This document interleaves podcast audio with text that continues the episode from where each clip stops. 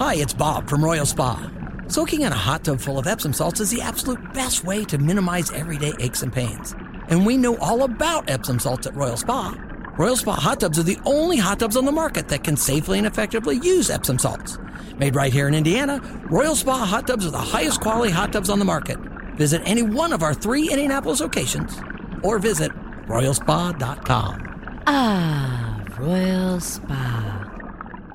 There is nothing better on a cold day like today than a bowl of soup and some crusty bread. And there is an event coming up for people like me that love, love, love soup. It's one of my favorite fundraisers of the year. It takes place at Second Helpings. It's called Souperbowls, uh, where I can get an extensive variety of soups and even buy some to go. And joining us now is the CEO of Second Helpings, Linda Broadfoot. How are you, Linda? I'm great. I'm excited for some soup too, Terry.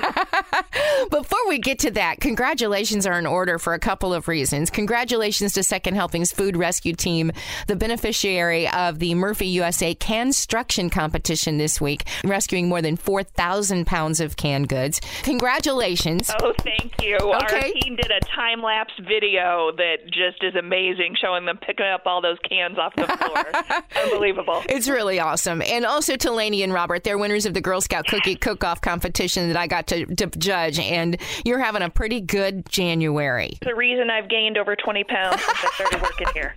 uh, which is amazing. It, one in seven Hoosiers faces hunger. Thanks to the work of you all, Second Helpings, there's going to be 4,000 fewer people who are hungry tomorrow. To let people know how you do this. Yeah, so Second Helpings has been around for 25 years, and we rescue food from wholesalers and suppliers and retailers and restaurants, and then we bring that food to our building and we turn it into meals for about 100 community partners all over greater Indianapolis. So we're creating meals for nonprofits and community centers and park centers and senior centers t- so that they can give their folks a nice hot meal while they're doing their programs. And then we also have our culinary job training program, which is mm-hmm.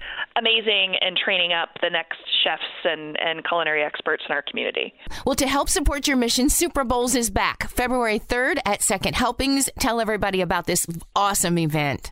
Oh my God, it is so fun. Um, you get to come in, just kind of roam the building and taste soup. Uh, so we'll have, oh, about a dozen or so very talented chefs from all over our community who will make amazing creations and you get to walk around and chat them up and hang out with other community members, try the different soups and vote and then we'll crown a winner. So last year we had Brady Foster from Foster's Cafe and Catering. He made this Ethiopian spiced mm. smoked lamb stew that was all the rage. Wow. Um, and then you mentioned too, you can actually buy soup to take home. So if you have favorites, you can. We will prepackage some so that's available for purchase. So I will say that sells out really fast. Yeah. So It does. Uh, Make that yeah. a first stop. Stop and get Yep. your soup to go first because it does go quickly. The tickets by now are usually sold out. And so you need to get a ticket right now if you want to go to this. It's uh, is it $15, Linda? It is. Yes. That's and. We've got about 150 tickets left. So Okay. we're about 70% sold. It takes place at Second Helpings. And it's a great way, you know, for folks who haven't been here, a great approachable way to come in, support the mission. You don't have to get dressed up. You don't Uh-uh. have to spend, you know, a bunch of money.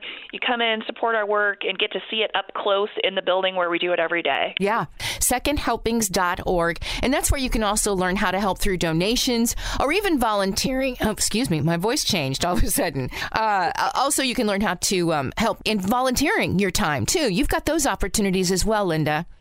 This we we can't do without volunteers. Uh, Hundred percent. We have uh, volunteers outnumber staff about four to one every day in this building. They're back there chopping and and delivering and doing amazing work. We're so grateful for the support we get from them. Yeah, we're so grateful to you and all you do for this community. Secondhelpings.org. Again, don't miss Souperbowls February 3rd at Second Helpings, uh, 11:30 to 1:30. Tickets are just $15. Can we get the tickets at secondhelpings.org? Absolutely. Linda Broadfoot, Happy New Year to such a great organization, uh, CEO of Second Helpings. We'll see you on February 3rd. See you February third. Thanks, Terry. Thank you.